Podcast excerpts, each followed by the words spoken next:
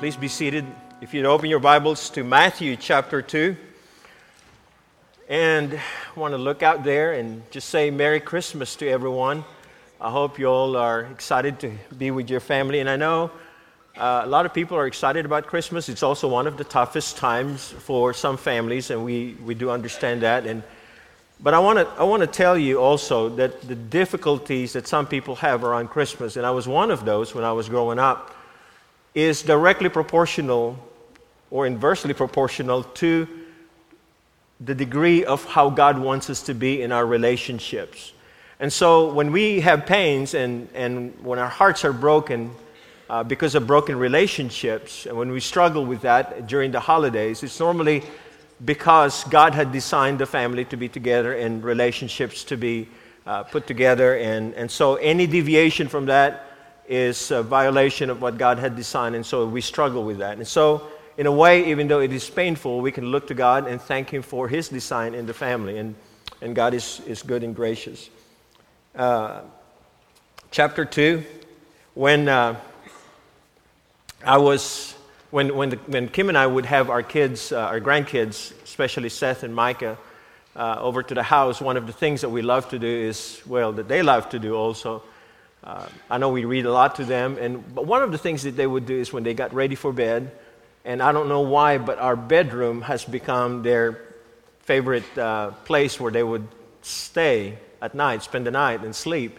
We have this window box seat, and they would take turns sleeping on that, and they get comfortable with that, and then on that Kim's side of the bed is facing that, and then there's this overstuffed chair that belongs to Kim. It doesn't have my name on it. That's her chair, and it's got a large ottoman also.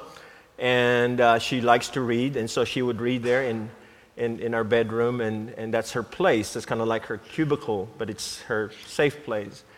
But when we put the ottoman there, it is long enough where one of the grandkids, can also use that for a bed. And so they love to do that. And so they get ready, and they'd brush their teeth, and then they'd lie down, and their eyes would just be getting big, and they'd say, "Pon, would you tell us the stories about Dad or Uncle Bashi, about Josh?" And I mean, these are stories that they've heard for a long time. Over and over, I tell the same stories. And there's something precious about those stories because they have become part of their life, and even though they could not imagine, they did not see what happened when their dad was little, or when Uncle Bashi ate those roly-poly bugs and he was just barely crawling in our house in Borger. They could imagine that, and to them it's become part of who they are as part of the Mariano family.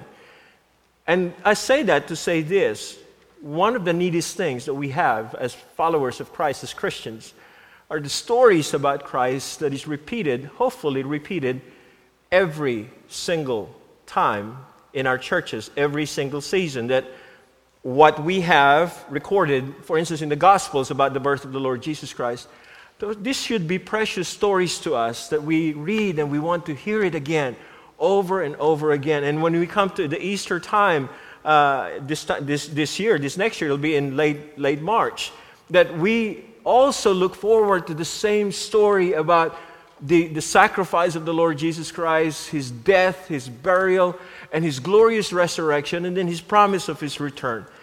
Those are stories that should be important to us.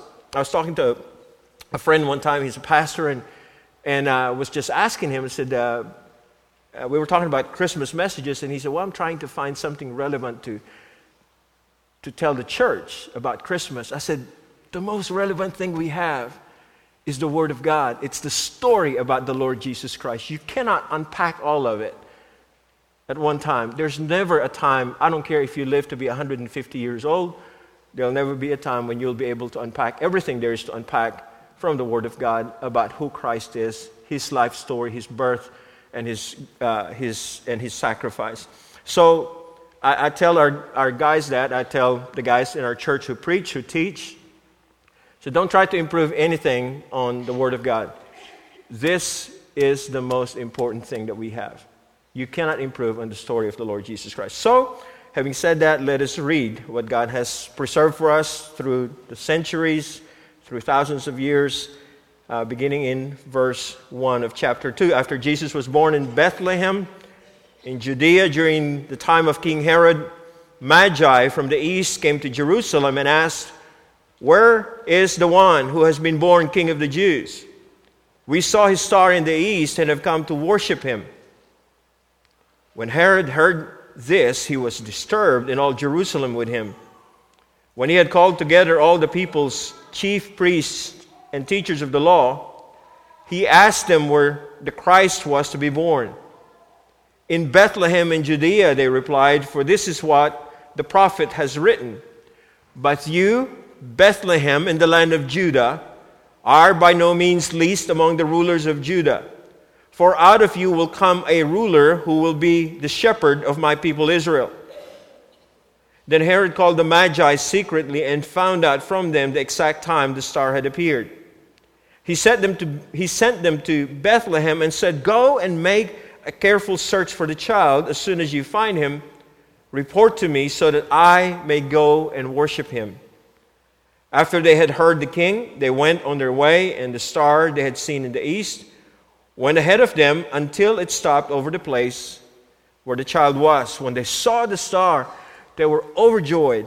On coming to the house, they saw the child with his mother Mary, and they bowed down and worshipped him. Then they opened their treasures and presented him with gifts of gold and of incense and of myrrh. And having been warned in a dream not to go back to Herod, they returned to their country by another route.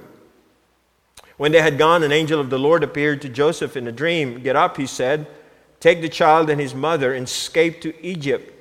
Stay there until I tell you, for Herod is going to search for the child to kill him." So he got up, took the child and his mother during the night, and left for Egypt, where he stayed until the death of Herod. And so was fulfilled what the Lord had said through the prophet, "Out of Egypt I called my son." When Herod realized that he had been outwitted by the Magi, he was furious, and he gave orders to kill all the boys in Bethlehem and its vicinity who were 2 years old and under, in accordance with the time he had learned from the Magi. Then what was said through the prophet Jeremiah was fulfilled. "A voice is heard in Ramah, weeping in great mourning, Rachel weeping for her children, refusing to be comforted because they are no more." Let us pray. Father, thank you so much for the truth that we can never fully understand, that God the Son, in all his glory and eternity, his infinity, took on the likeness of man, the very nature of man, and became like one of us, born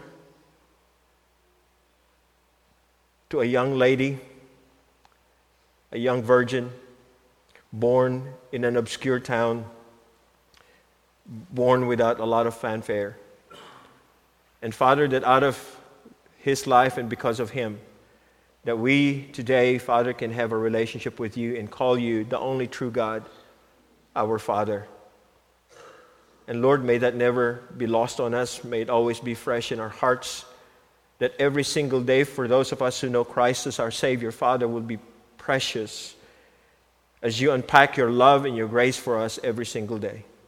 In Jesus' name we pray. Amen. Last year, our son Josh was still in training with the Border Patrol at FLETC, the Federal Law Enforcement Training Center in Artesia, New Mexico. And he was going to come home for Christmas, except a winter storm came, and he couldn't get out of New Mexico. And but it was a great thing because Micah and Cammy and their family were spending Christmas with Cammy's parents, Cammy's family there. And so Josh got to spend time with him. Well, with Micah and Cammy, we had already exchanged presents with him. And I don't know when you all exchange presents. We normally do it early in the morning on Christmas morning. And that's always something fun for us. And we did that actually before they left. And so we had Christmas with Micah and Cammy and the boys before they left. And but Josh got stuck in Artesia, New Mexico. That's how I think of it when you have to spend Christmas in New Mexico. You get stuck there. Micah told me one time, said, because Kim is from Clovis, New Mexico, and Cammy is from Artesia, New Mexico. Rachel's husband is from Carlsbad, New Mexico. And Micah looked at me and said, Dad, we did it right. We brought our wives from New Mexico as fast as we could to Texas. And Rachel did it wrong because they're living in New Mexico, in Portales, New Mexico. I said, yeah, I guess so. What was I talking about? See, I forget this thing. I always need to carry a pistol so I can shoot those rabbits. Keep trying to follow those rabbit trails, go on those rabbit trails. But anyway, Josh wasn't home. Mike and the kids were not home. I don't even remember if Rachel was home. Anyway, we were opening presents, and we thought, okay, we will open Joshua's presents, and we Skyped him. That's a wonderful technological advancement that we have. You can Skype, you can see each other and talk. Well, we were opening his presents. And you know how it is, you know, when there's tons of just debris on the floor and all of that. Well, several family members had given our kids, we all had contributed to this, but some of our family members had given them some cash, and they normally get some cash for Christmas. Well, it was quite a bit of cash. But you know, normally when you get cash like that, it's not like in a big, nice box. Normally it's in a very nondescript container, like an envelope. And guess what happened? You guessed it. We couldn't find the thing. After it had been opened, there's quite a bit of money in there. At least for me, there was a lot of bit of money in there. And we just thought, and there have been prayers that were offered. You know, we said, one of my prayers during the year was, this year was, Lord, if that money was lost, let someone who actually needed that, and Kim and I talked about this, let someone who needed that find the thing. And it was really the latter part of summer when Kim and I thought, we just wondered if we had stuck it in one of those boxes where we keep our decorations. And sure enough, I pulled down those boxes. I opened one of those boxes. Guess what I found? It was the envelope. And you know why it was lost? Because it was nondescript, small. It was not shiny. It's easy to lose. And the way the Lord Jesus Christ was birth was so easy for people, even today, as it was then. People missed it. People missed him because he was born in a nondescript town called Bethlehem. He was born to an obscure set of parents, the virgin mom, who was a young teenager, and nobody even knew who he was. And that's how the Son of God came into this world. The challenge for us today is that in the busyness of the season and the hustle and bustle and the frenzy of everything that we're doing, trying to get things done and going to finish last-minute shopping and all of that, that we don't miss, especially for those of us who are believers, that we don't miss him, that this is about his birthday, that this is about the birth, this is the incredible incarnation of the infinite God, the powerful, majestic, eternal, pre-existent God who invaded time and history. It's a point in time, clothed himself in our humanity and became man, and was born to a virgin in a little town of Bethlehem. Well, not only that, one of the things too that I know permeates our culture is this idea of things are, especially here, you know, I hear this a lot.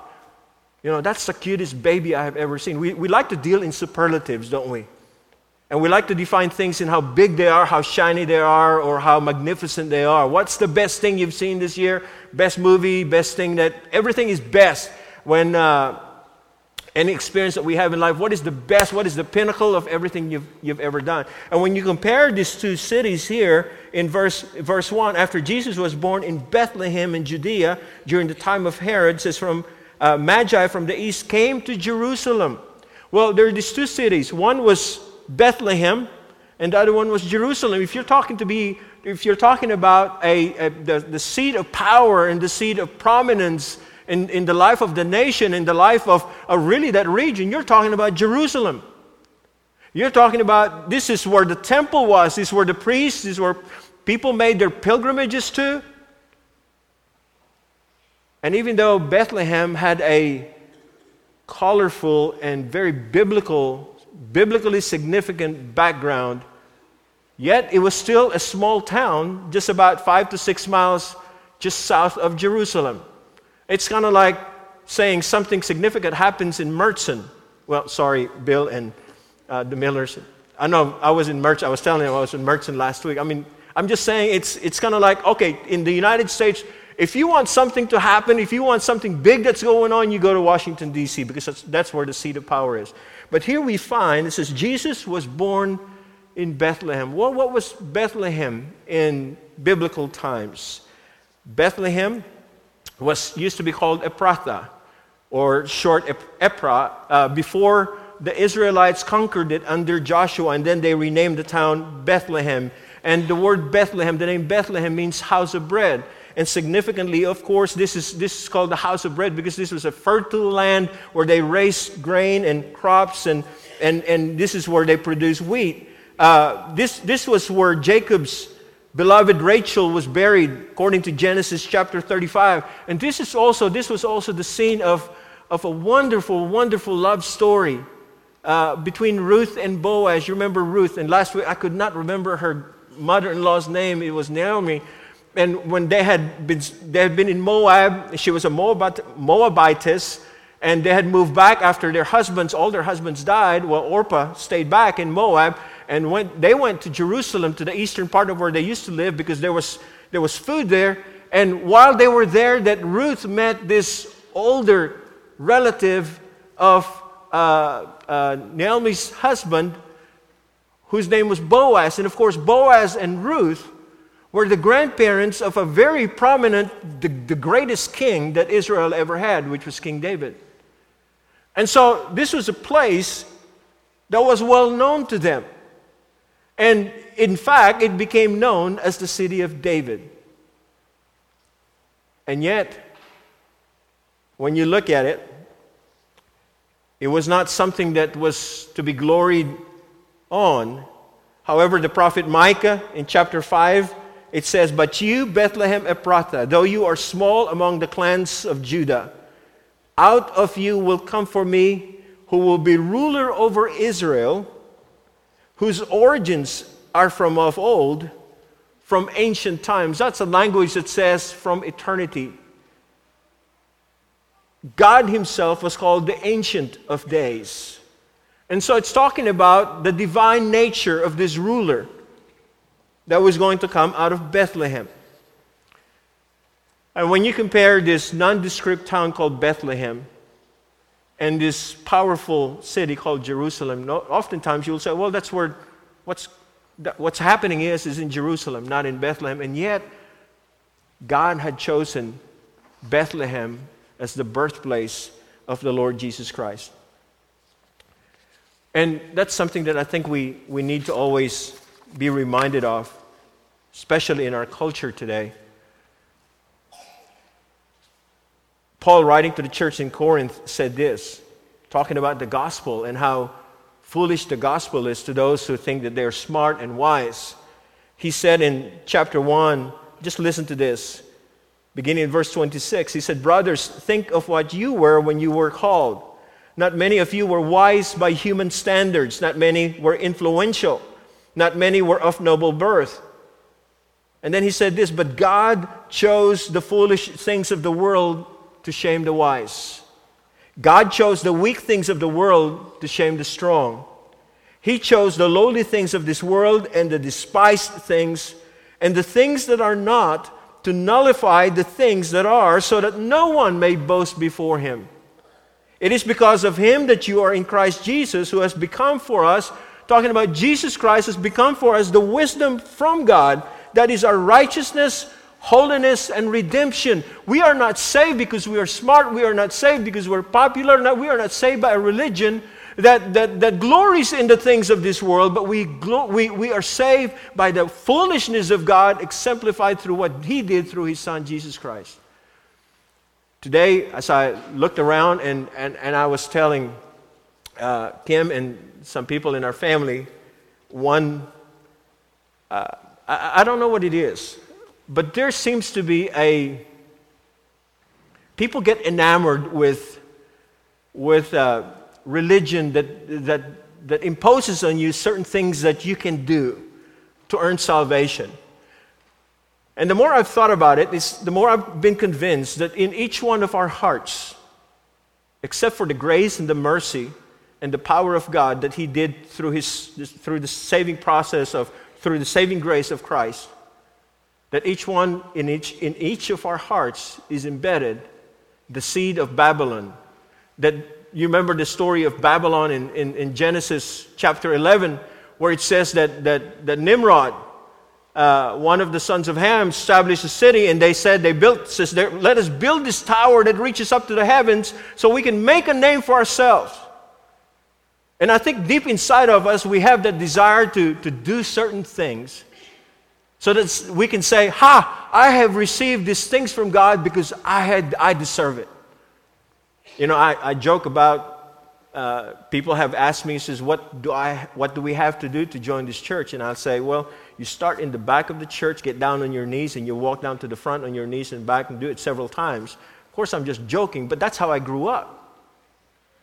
I grew up that way in a religion that imposes those demands on you, things that you can do, but somehow people, even evangelicals, so-called evangelicals, they would say, you know, I know they're not Christians, but they seem to do a better job of taking care of their lives.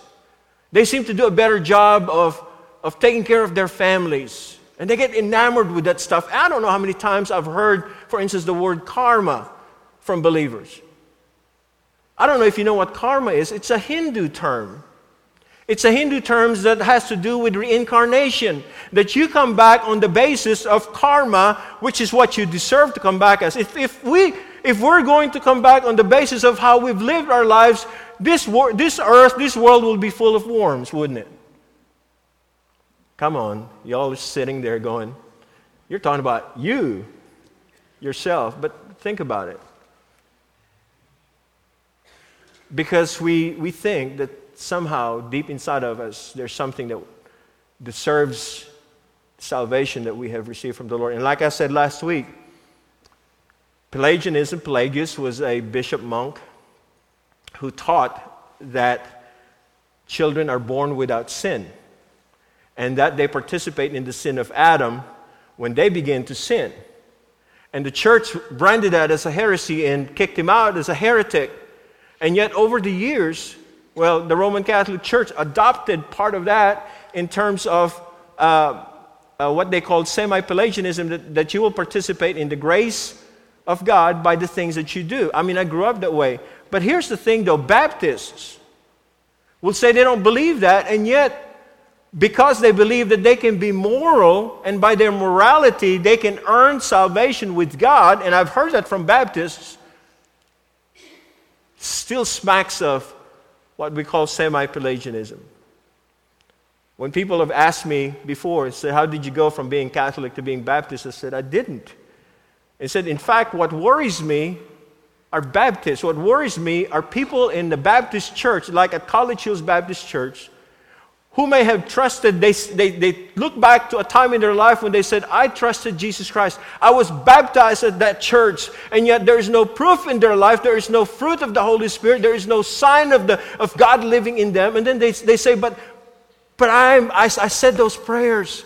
Listen, there is no biblically, you cannot support biblically that kind of theology by saying that God Himself can live in you, and God Himself will not produce some kind of spiritual fruit in your life. There's nothing in the Scripture that says that. Yes, we respond by faith to what God has done when He awakens in our hearts about our sinfulness and about Christ. Yes, we respond by faith. And yes, it is a point in time when we do that, but some of the times we're not even aware when that happens. I remember when I first came to College Hills and the church was interviewing me and Kim, and I met with the deacons at the time, of course the staff, and then the Sunday school teachers, and y'all had a a dinner for us, and then somebody called the pastor, called Gordon, and he told me this. He said, that guy you're trying to bring in as associate pastor, he's not even a Christian, because he could not remember the exact date and time of when he became a Christian. I thought, wow. I said, where is that in the Bible? I mean, you can find it here. But the question that we must ask is there spiritual fruit in your life? Was there a time that you recognized that you were lost in your sins? And you recognize what God had done, that He sent His Son, Jesus Christ. That when Jesus hung on that cross, He was not simply put to death by the Jewish religious leaders and by the Roman soldiers. But it was your sin and my sin that put Him there. I've said that same thing to some family members, and I said, my sins, our sins killed Jesus. And I have a family member who told me, says, don't say it like that because you'll scare people. I'll say it like that because it's the truth in the Bible. My sin put the Lord and the creator of this universe, the second person of the Trinity, of the Holy Trinity, on that cross. It's my sin. All the things I've ever done in my life and all the things I will ever do if I live to be 100 years old. Well, let's look at what happens here. So, Jesus was born in Bethlehem in Judea during the time of King Herod. It says, Magi from the east came to Jerusalem and asked, where is the one who has been born King of the Jews? We saw his star in the east and have come to worship him.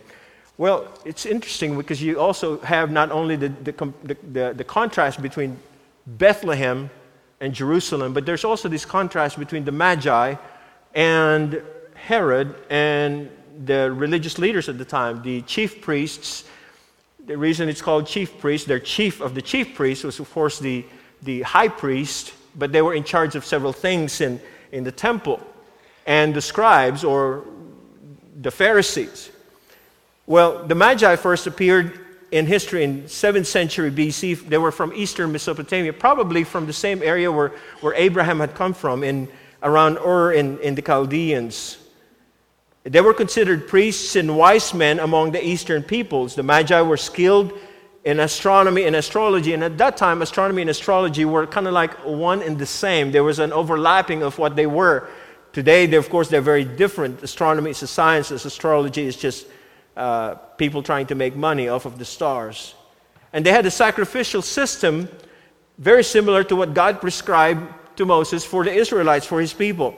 They also engaged in sorcery and were known for interpreting dreams. They were considered wise men. A dominant part of their worship was fire. In fact, they had this in the main altar that the Magi had in Mesopotamia. They had this, what they called the eternal fire, that they said, they believed, came directly from heaven.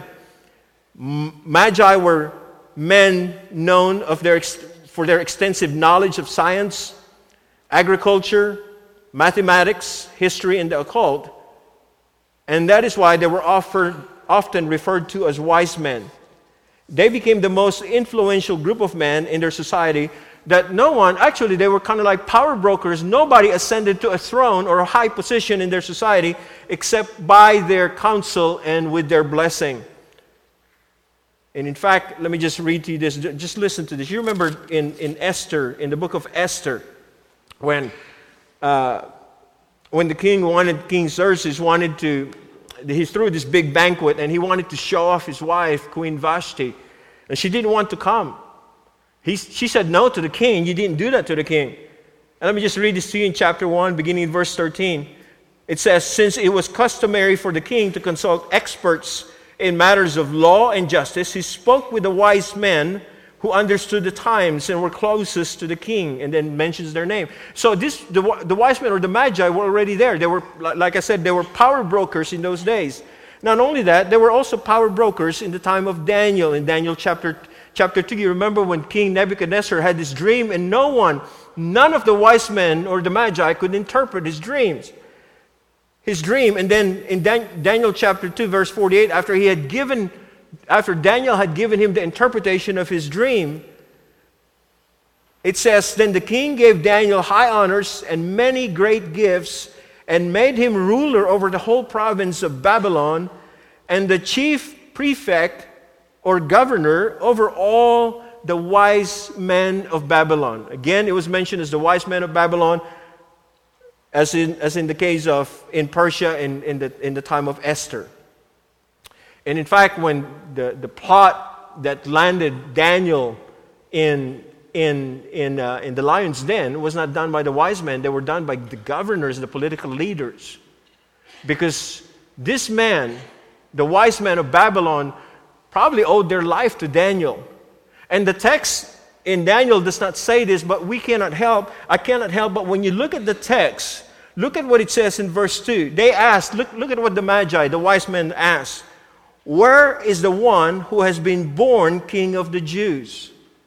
We saw his star in the east and have come to worship him." That's a very precise language that they use. Where in the world do you find in the Old Testament? And we looked at this 3 weeks ago. Numbers 24 verse 17 says this, "I see him, but not now. I behold him, but not near.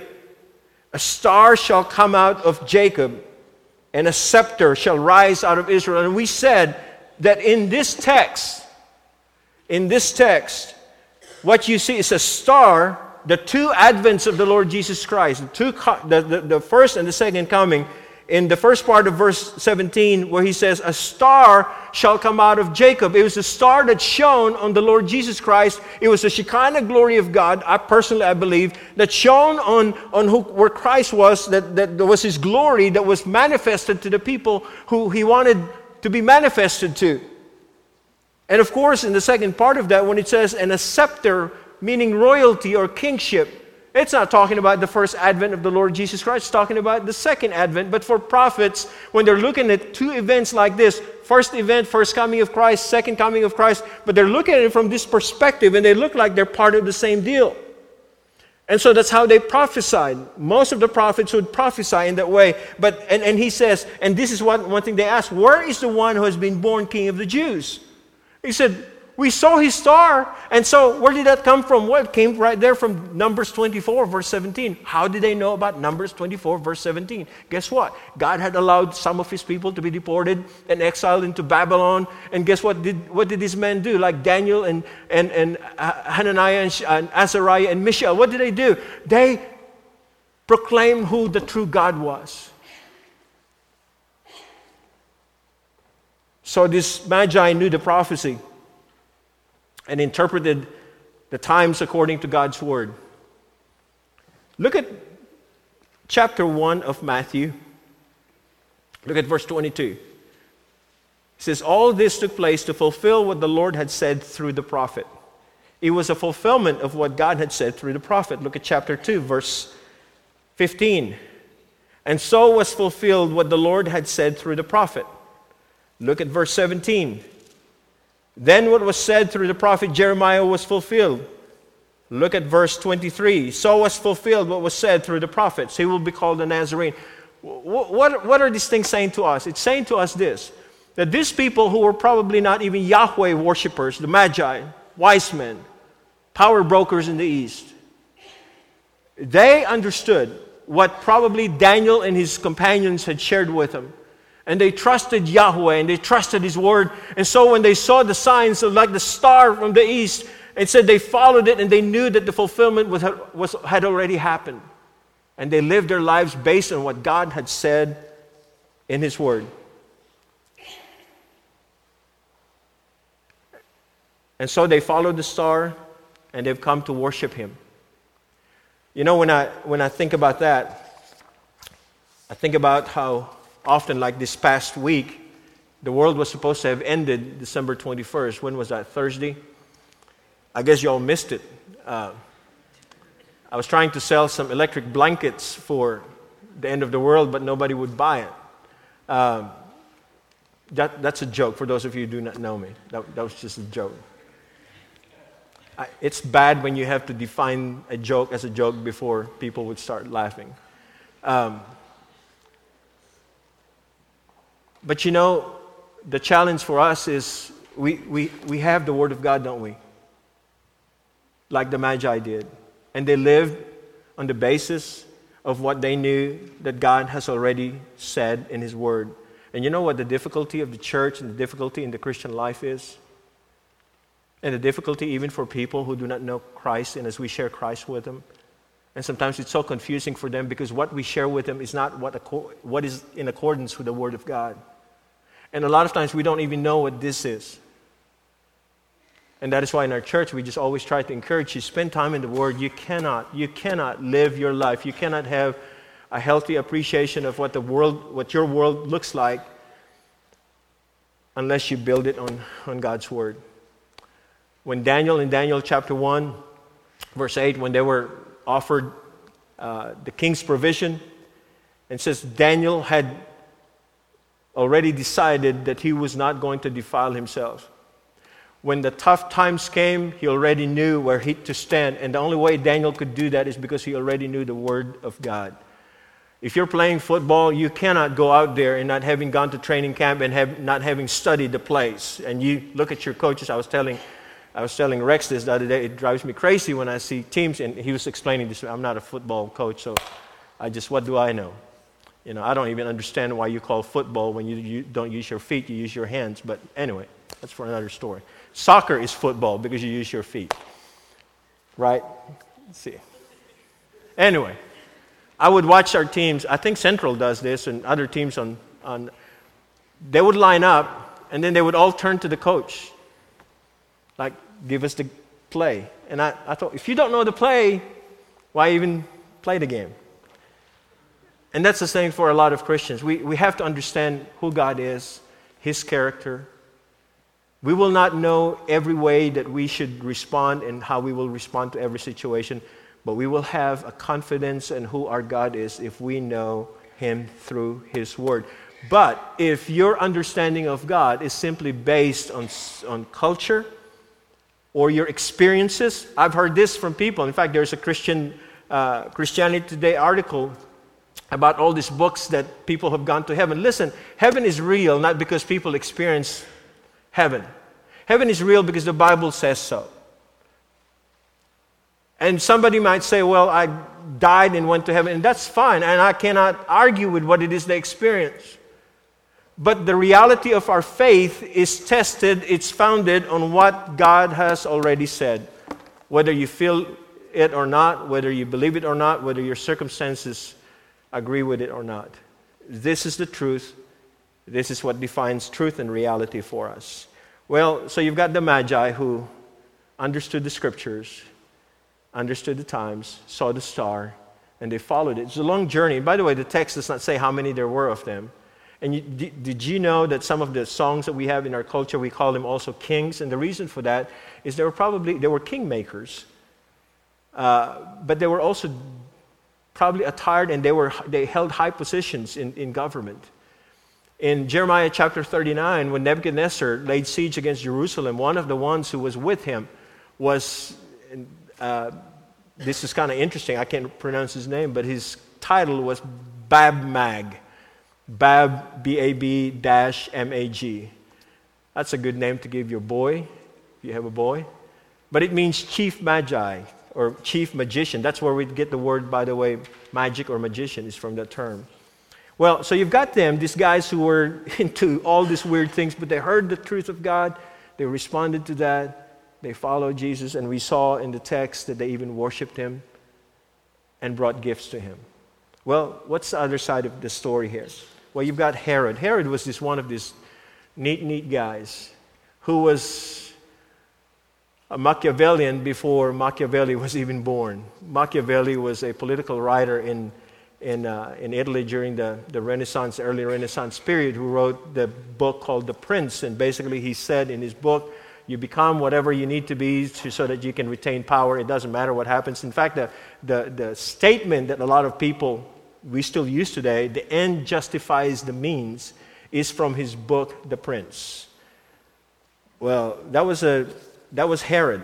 Herod the Great, according to history, was the son of Antipater, who was the grandson of Antipas. And because of his father's influence, that he was granted the governorship at the time of Galilee, and he was famous for quelling the Jewish rebellion against Rome. He was an Edomite from Edom, so he was not a Jew. And when the Parthians came and invaded Palestine, he escaped to Egypt and then went to Rome. And he became friends with Octavian, who more popularly we know him as Caesar Augustus, and also with Antony.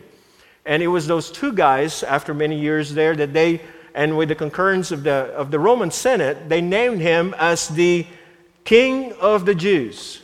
And so he goes back with an army to Palestine and wages a war against the Parthians for several years until he drives them out.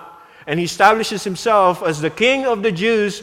And because he knew he was not a Jew, he married the heiress to the Hasmonean Jewish royalty named Mariamne, and whose brother, Aristobulus, was also the high priest at the time. And so basically establishing his position in that place. Well, he was, like I said, he was very Machiavellian. There was a great famine at the time, and get this, we're talking about fiscal cliff in our country today. Guess what he did? When times got so tough, he returned their taxes to him, a lot of their taxes. Not only that, he gathered the gold in the palace and then melted them and gave them as distributed them among the people so they can buy food. And so people go, whoa, this is great. He was also an orator. Not only was he was a warrior, of course, and he was a great orator, but he was also a builder. He was the one responsible for the rebuilding of the Second Temple. Actually, the Second Temple, we call it, after he started rebuilding it in his reign, we call it Herod's Temple. He enlarged especially the area where the Gentiles were, the courtyard of the temple, and made it more beautiful. And so he was this builder, but he also not only did that in that part of the country, but he also built, he helped build roads, and he built the port city of Caesarea, which he named after his benefactor, Octavian, who was known as Caesar Augustus. But the man was also ruthless. He was very ruthless. In fact, the guy was so ruthless that he had his wife killed because he wanted to preserve his position. And he knew he was a pretender to the throne. And so he had Mariamne killed, and then also the high priest, her brother Aristobulus, killed. And later on, 5 years before he died, we also had Mariamne's and Aristobulus' mother killed. He didn't want anybody from that lineage to be threatening his position as king over the Jews. And then 5 years before he died, he had his own son, his third son, killed. He actually had two of his sons killed with their mother. And then he knew that no one was going to mourn him. And so before he died, he had all of the prominent citizens of Jerusalem arrested, imprisoned.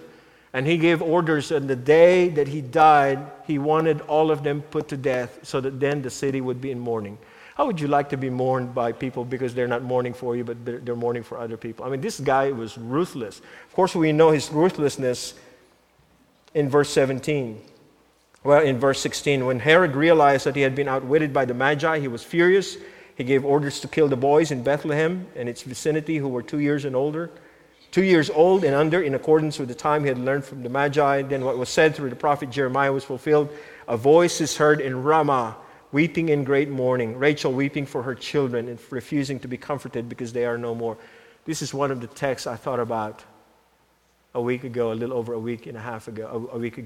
when that thing happened in Connecticut. The mourning and the weeping. But this one was caused by the king himself. He had those boys killed.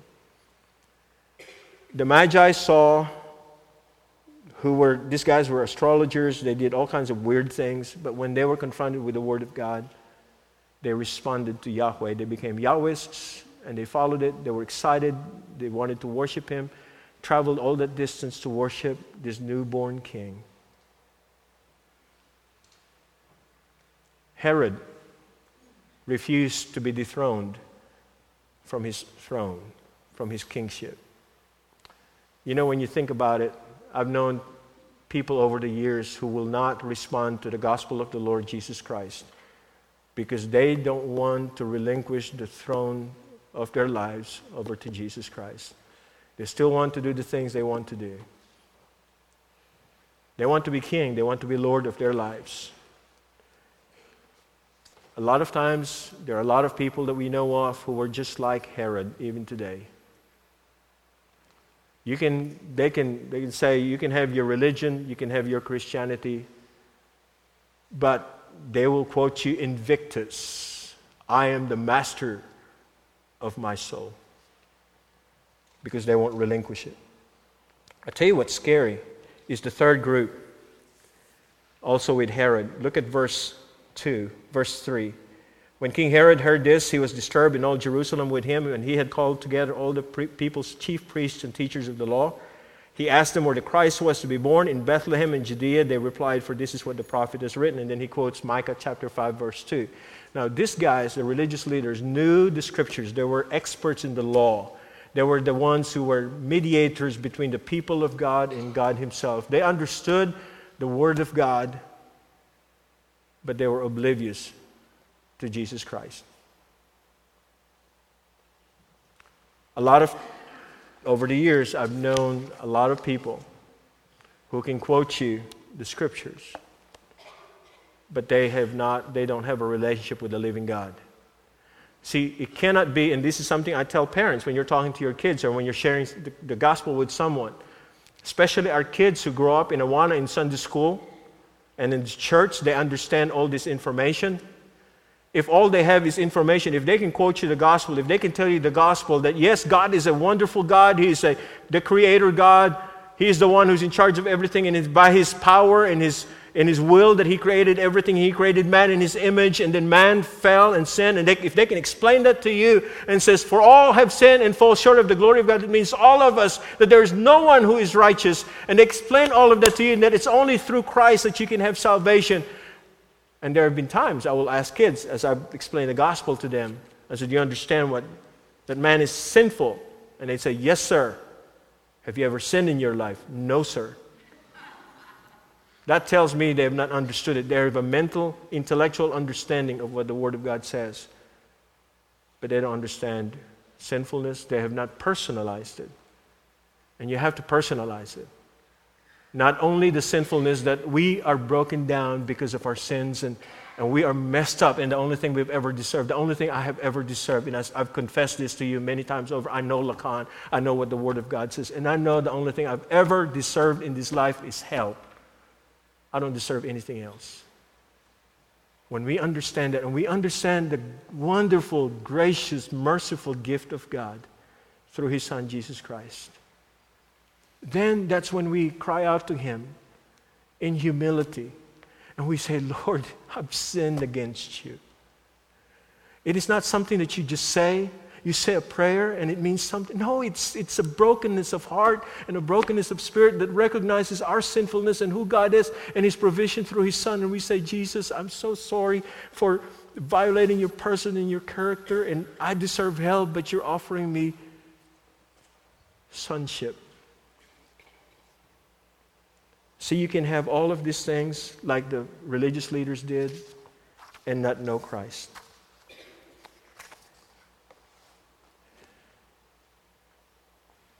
This is really where I was when I was growing up in the Philippines. I was very religious, went to church, did all kinds of things. And I thought by my good deeds I can earn salvation with God. And it was not until I lived with Wallace and Doreen Bruce and their family in Pampa, Texas, that for the first time I saw Christ alive in people's lives. And then I was confronted with the holiness of God, and I was confronted with my own sinfulness. See, all those times I was growing up, all those years I was growing up, I was trying to earn my salvation. And man, you cannot do it. You and I cannot do it. It's kind of like you and I, not just skin deep, but heart deep. We are full of sin, and everything we touch, even the most righteous things that we try to do, are tainted by our sinfulness. You and I can't do it, and we rely on the grace and the mercy of God. And we just say, Lord, I have nothing to offer you except my heart that is so black, and it's so dark, and it's so wicked, and it's so evil. And I just offer my heart to you, and I ask for your forgiveness. Listen, you may be here this morning. I don't know. One thing that scares me is religion without Christ. You know, where you do all the motions like these guys did. They knew all their memory verses. These guys went to Awana. And they knew all of that stuff. But they missed Christ. Don't miss Christ. You can have a great Christmas season, get all the gifts you want. And if you miss Christ, you miss the best gift, the only gift that ever matters. But don't do it. If you've been playing this religious game, quit it. And just understand who you are. Understand that it's all God. And He simply awakens in your heart an understanding of who you are. And you, like a beggar, just as God offers His free gift, you just say, thank you, Lord. You just say, thank you, and receive Him that way. Let us pray. Father, what a magnificent story. What a great love, great mercy, and grace. And I pray, Father, that your heartbeat would be the one that would permeate our lives and each person's life here in our families, even as we gather for Christmas. And that we will understand, Father, who you are and your precious, precious gift of your Son, Jesus Christ. Father, if there's one or two here this morning who do not know you, I pray, Father, that they will respond by faith as you've made yourself known to them through Jesus Christ. And I pray, Father, that, Lord, that they will understand that they can't offer you anything, shouldn't offer you anything, but simply receive the free gift of eternal life that you're giving through your Son, Jesus Christ, our Lord and Savior. In His name we pray. Amen. Would you stand? Would you sing this song to our God? And if someone wants to talk to Fred or me or Rex, we'll be here. Fred and Rex will be here in the front. You can visit with them during this time or even after the service. Same thing with me. But respond to Him. Would you let the Holy Spirit be the one that tells you what to do and be obedient to Him?